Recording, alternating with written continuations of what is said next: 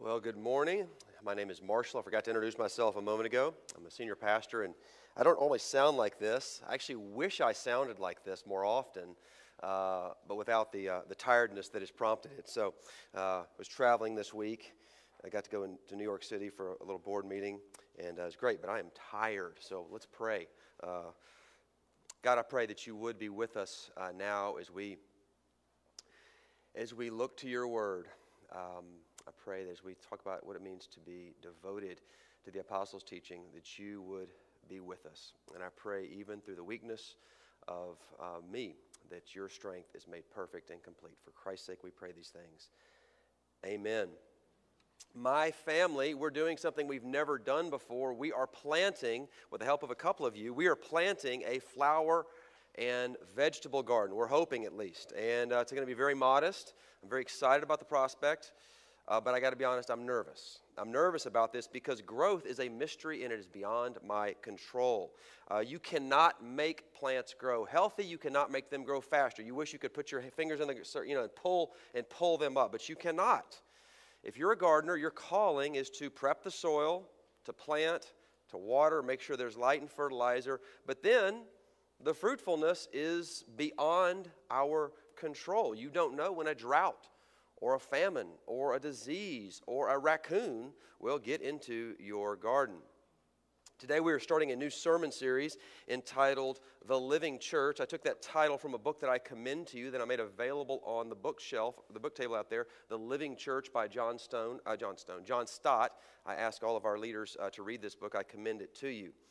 But I've been thinking about this sermon series for the better part of a year. And I, I was kind of waiting when do I want to preach this sermon series? Uh, and I was, I was, thinking, when is the time when kind of the pandemic is kind of shifting, either pandemic to endemic or whatever is happening, but things are changing.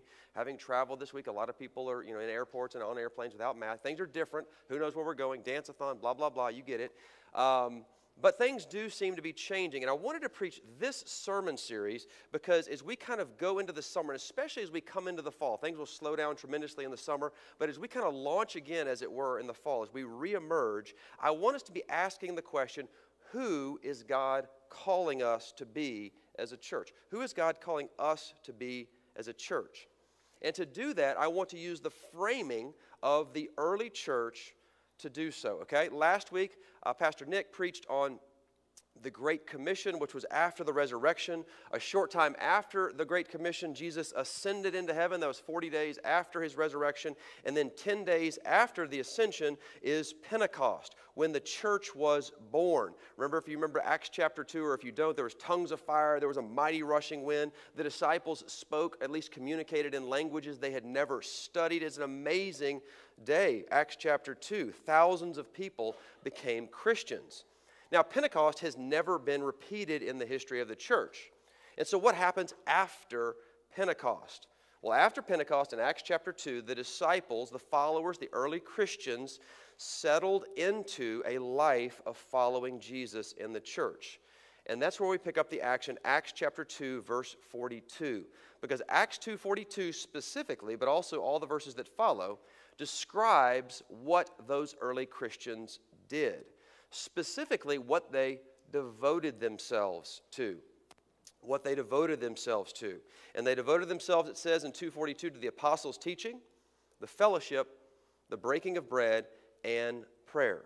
And those I want to say are the essential elements of Christian discipleship. And the verses that follow, actually, I think, are the fruit. And we'll talk about those verses as well. But those are the fruit of committing yourselves to those first four things, devoting themselves. And it's my contention that Acts 2:42, all of 42 to 47, but especially Acts 2:42 is not just descriptive of the early church. It's not just descriptive, it is also prescriptive for us in our church and through churches throughout time. Okay, it's prescriptive these verses. I'm calling this series The Living Church again, and the series is going to look like this. Today is The Living Church Learns. Next week is the Living Church Loves. I'm actually, I think, going to call it the Living Church Befriends. We'll also look at the living church that gives, the living church that sins, the living church that grows, the living church that worships, and the living church that prays. And we are committing ourselves to these things. They are the outputs. Okay, we're not sure where God will lead, we're not sure what the outputs will be. but these are the inputs. To use a metaphor, the, the, the garden metaphor, uh, we're reminding ourselves to do what we can, to be devoted to learning, loving, and giving. But to use a metaphor that Paul uses, we're planting, we're watering, but it is God that gives the growth. Uh, we don't know where disease or frost might come, you know, something like a, I mean, a pandemic, uh, a recession, uh, I mean, a war. I mean, we don't know, right? We don't know where the Lord is leading. Our calling is to trust and to follow, to do what God prescribes, okay? So today, the living church learns, the very first part of Acts 2.42, they devoted themselves to the apostles' teaching, okay? I got three points this morning. What is the apostles' teaching? Why be devoted to the apostles' teaching? And how do you devote yourself, and how do we devote ourselves to the apostles' teaching? What is the apostles' teaching? Why be devoted to it? And how do you devote yourself to the apostles' teaching? But first, what is the apostles' teaching? Well, you, to answer that, you have to answer who are the apostles? Now, the apostles are people who saw the risen Christ in his flesh, who saw the risen Christ, and were commissioned by him. It includes the 12, now 11 disciples. It includes a couple of others, James and the apostle Paul. And the apostles, their teaching authority was uniquely authoritative because they had seen the resurrected Christ with their eyes and they had been commissioned by him. They'd been commissioned by Jesus as apostles. So, for first century Christians, especially here in Jerusalem in Acts chapter 2, to be devoted to the apostles' teaching was to actually listen to the preaching and the teaching of the apostles. I mean, can you imagine in like a huddled dark room, you know, with you know clay all around you, like just these you know these old room uh, rooms 2,000 years ago in Jerusalem, 33 A.D. or whatever, and you're just listening to these people, these apostles, teach the Word of God. I mean, it's just it would have been so invigorating. And what they taught, they were reinterpreting all of reality and all of the Jewish scriptures in light of Jesus.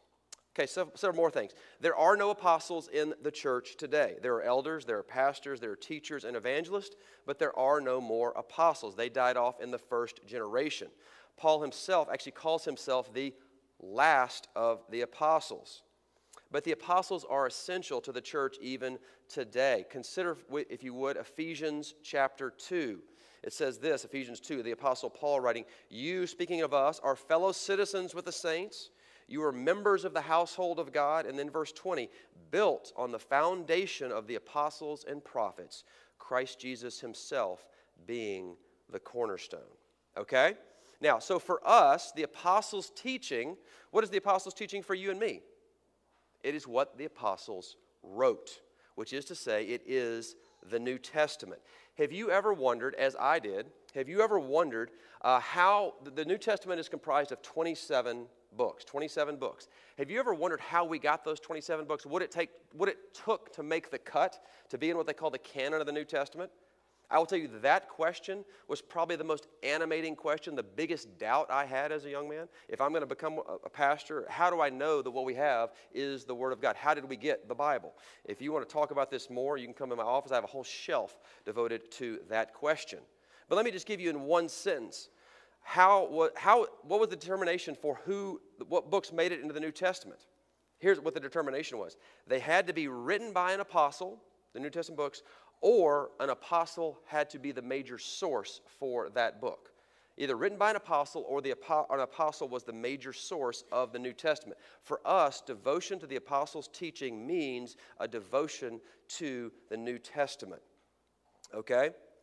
Now, something that is essential to see about the apostles' teaching, you heard it in Ephesians 2, is that the apostles' teaching, their foundation, the cornerstone is Jesus. Okay, devotion to the apostles' teaching means reading the Bible and all of life for that matter in the light of Jesus. Look with me at Luke 24. It's printed for you in your bulletin.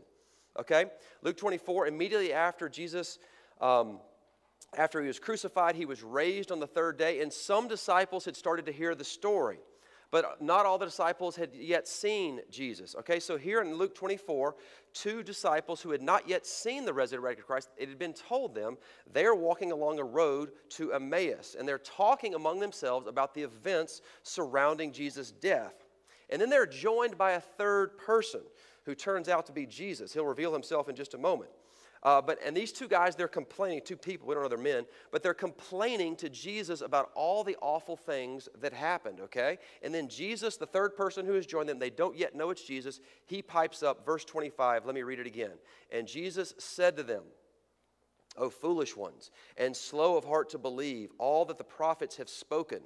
Was it not necessary that the Christ should suffer these things and enter into his glory? And then, key verse, verse 27 and beginning with Moses and all the prophets, he interpreted to them in all the scriptures the things concerning themselves, himself, excuse me.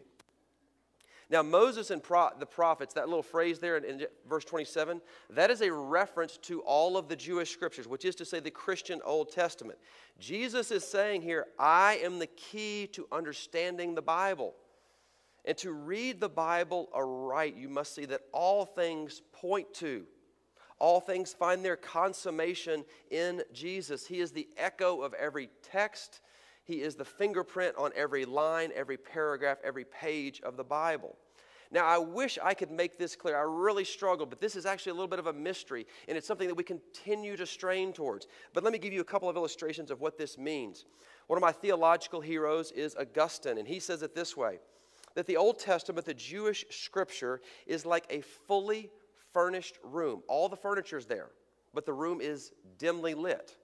But then in the coming of Jesus, the lights come on and you can see where the furniture is. Now you can see it. The coming of Jesus turns the lights on, and now you can start to understand, as it were, the Old Testament, the Jewish scriptures.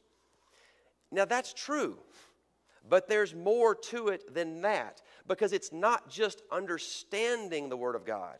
It's a hunger for it, it's a desire to live by it.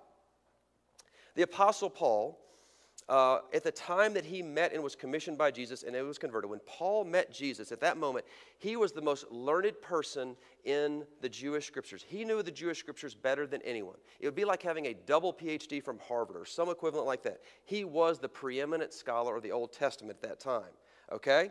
And after he has his encounter with Jesus, right, what does he do? He goes away for three years into Arabia, it says. And what is he spending that time doing? He is reinterpreting everything that he already knows in light of the event and the person of Jesus. You see, reading the Old Testament with the lens of Jesus, it's like going from it's like going from 2D to 3D. It's like if you were Isaac Newton in his time, discoverer of gravity, the most brilliant man of his age, being handed, if, if, if Isaac Newton, if Albert Einstein could have walked back through the corridors of time and shaken hands with Isaac Newton and said, You got a good theory? Let me tell you about the theory of relativity. Okay, there's something that is just so profound. Everything was more true. Everything was more real. The Apostle Paul never got over that. There's a straining to be devoted to the Apostles' teaching, is to strain, to hunger for something that is just beyond our grasp, but we keep longing for it. The way Paul says it in Philippians 2 I forget what lies behind, and I strain to what lies ahead. I press on towards the goal for the prize of the upward call of God in Jesus Christ. So, summarizing, devotion to the apostles' teaching, what it is it? It is devotion to the Word of God as it points to, finds its fulfillment, illuminates Jesus, and is a straining towards Him, a longing and a hungering, devoted to the apostles' teaching. Okay, so that's what the apostles' teaching is.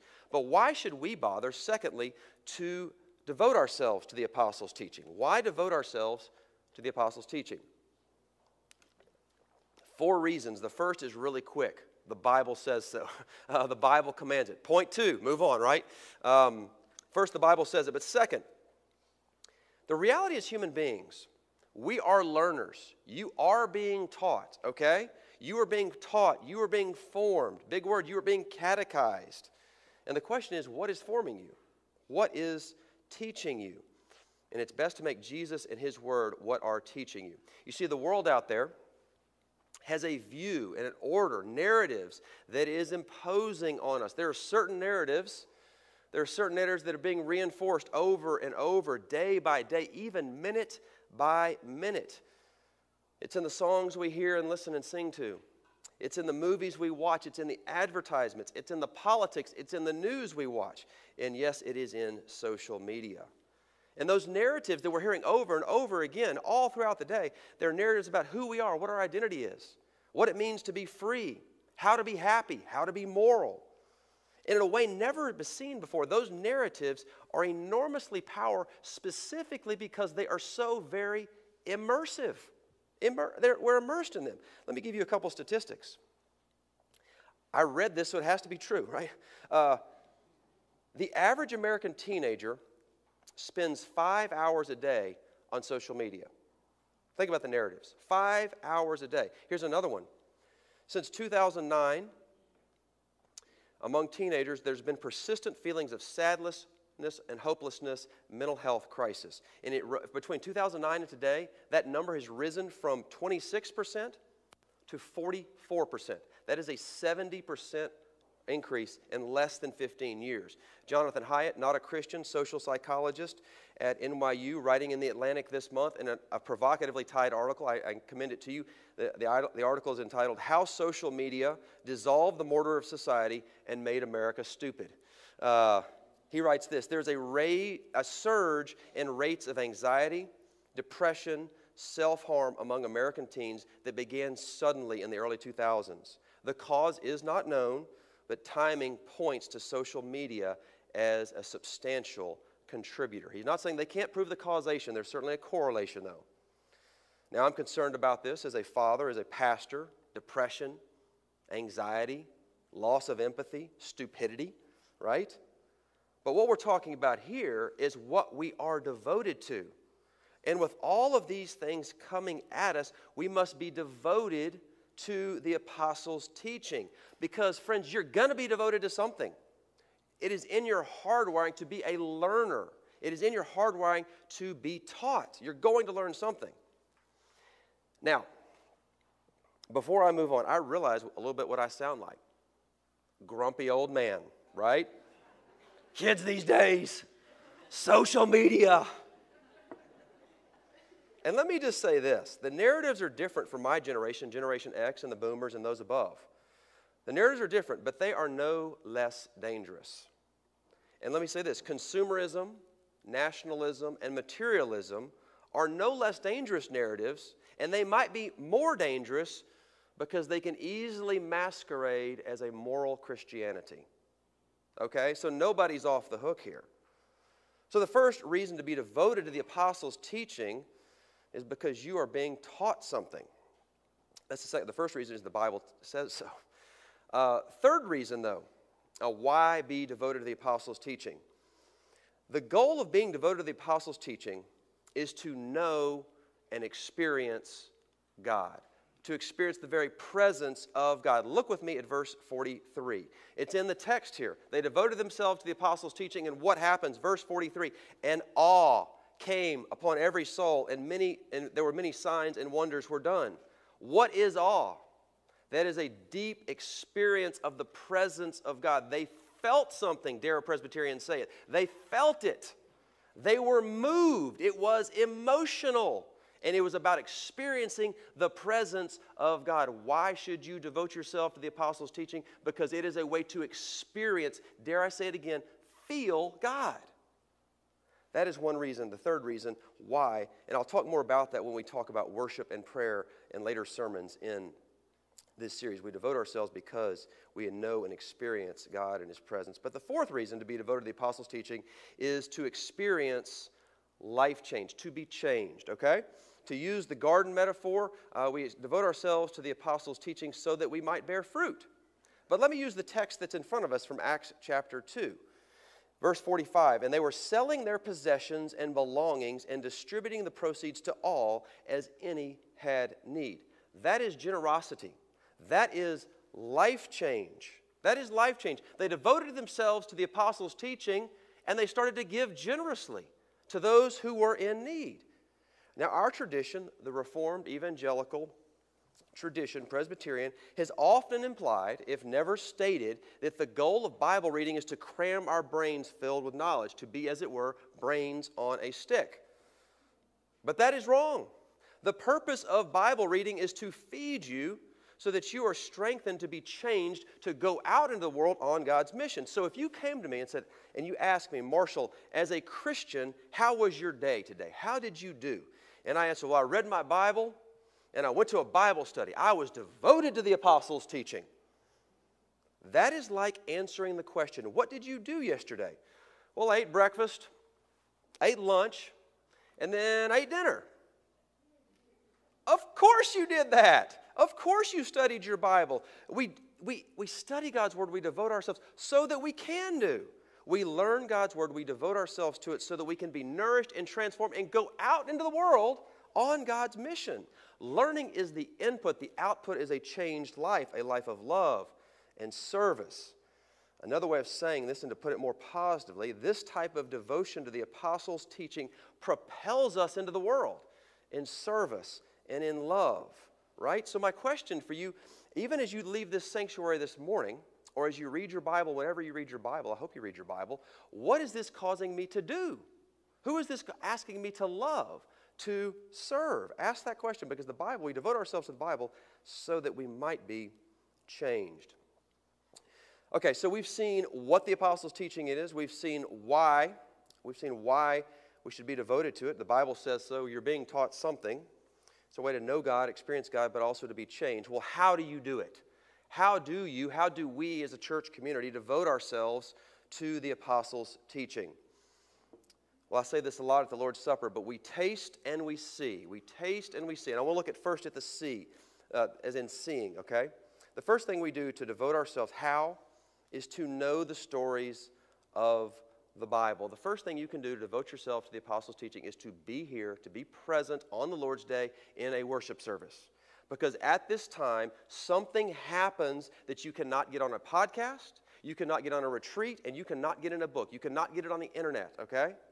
You can get it on uh, the live stream, I suppose. But uh, there's something about a worship service that you need to be a part of when God's people are gathered together for the explicit purpose of worshiping Him and His word is preached. Something happens here, namely taking the Lord's Supper. We'll talk about that in a moment. The first thing you can do to devote yourself is to be here, but also to study God's word in private with your family, family devotions. In the fall, our Bible studies are going. Our grace groups will be relaunching in the fall to study God's word with friends, to be together around God's word. And I want to challenge you to personally read God's Word.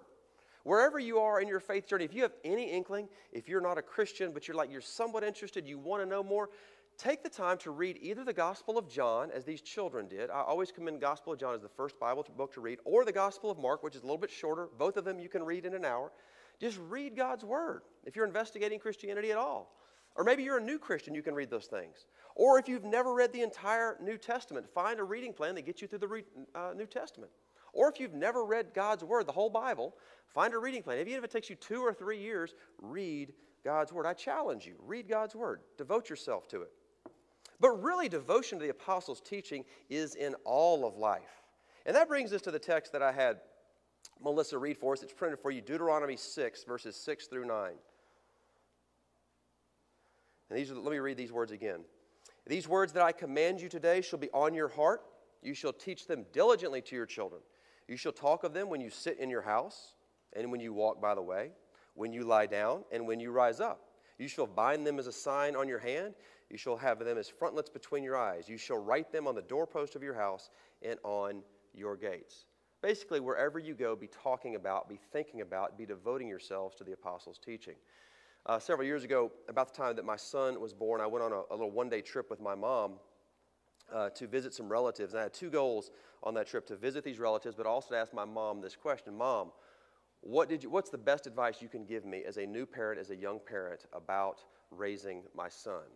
And she pointed to these verses and she said, Marshall, the best I could, just as we went through life, I just tried to talk about faith and relate it to what we were facing, whether it was something we were watching, something we were passing, something we were experiencing. That's just what I tried to do, to take Deuteronomy 6 and apply it to your life. Well, my mom was practicing a term that I, uh, I got from Alan Jacobs um, co- uh, called counter catechesis. My mom has no idea.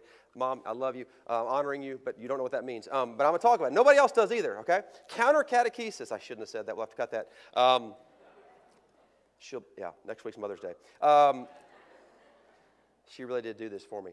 Catechesis is a big word, it just means instruction or teaching.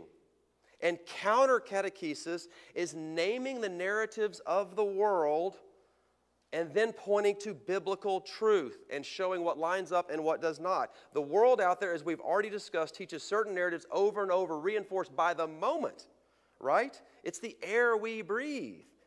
Narratives about what it means to be free, narrative about what it means to be happy, what it means to be moral, right? Narrative about means my identity. All those narratives are out there. And counter catechesis is identifying those narratives, the cultural narratives, showing what is good and true about all those things, and also what is implausible and false and harmful. Counter catechesis is identifying and then showing what is true from the scriptures. And devoting ourselves to the apostles' teaching looks like that. It looks like counter catechesis, knowing the Word of God and applying as we walk along the way, as we sit down, as we lie, as we stand up, everywhere we go. So, devoting yourself to the apostles' teaching first looks like knowing the Bible. But secondly, that's the, that's the see part. But the more important part is the tasting part. The more important is the sweetness. How do you make the Word of God sweet? When it says they devoted themselves to the apostles' teaching, there's a suggestion of sweetness, of love, of longing, of hunger. And how do you do that? You meditate on God's Word. You don't just know God's Word, you meditate on it. Now, when we hear the word meditate, so often we think of Eastern meditation, which is what? It is emptying your mind, which I would argue is not possible. But nonetheless, biblical meditation, biblical meditation is not emptying your mind, it is filling your mind with God's Word. Okay? I've used an illustration in talking about this before. It's like a dog gnawing on a bone. It just won't let go of it. It just keeps on gnawing, right? I got I've come up with an illustration I like better. Meditation, biblical meditation, is like sucking on a Tootsie Pop. Everybody remember Tootsie Pops? Right? Hard on the outside, but the, uh, the chewy chocolate center. You know, you, how many, the advertising, how many licks does it take to get to the chocolate, right, before you crunch on it?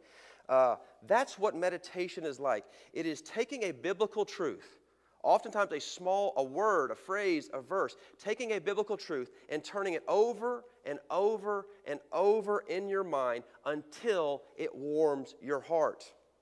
Which is to say, until it becomes sweet and soft. Let me illustrate this personally by telling you I'm thinking of getting a tattoo. Y'all don't know me well enough. You wouldn't. Uh, no way! I'm not getting a tattoo. But I have thought about it. I have thought about it. I know what I would get if I got one. It would be the letters EVX, which is a little bit geeky here. It's the Greek letters for in Christ. It's the Greek letters for in Christ. I'd like to put it like I'd like to put it right here, like so every time I read, you know, like you know, like Marshall's thinking about this, right? Why? I'm serious. Let's stay with me. Because that is a truth that I want deep in my bones.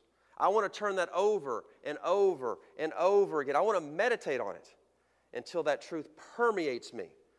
Because as that truth that I'm in Christ permeates me, I will be able to love fiercely face criticism, maintain hope, be courageous, right? Because if you don't meditate on God's word, it needs to be something different most every day, right? But that's the, that's the kind of the big one for me. Because if you don't meditate on God's word, you're like the inflatable tube man in front of an auto dealership, right? You know, like you're up for a second, but then you're like, you know, like you just like, you know, like, yeah, and then you're like, and you're all over the place, right? Meditating on God's word until it becomes sweet and you find stability and if you can't think of something to meditate, get a tattoo in Christ. You can put it in English. You see, friends, we devote ourselves to the apostles' teaching as individuals, as families, and as a church.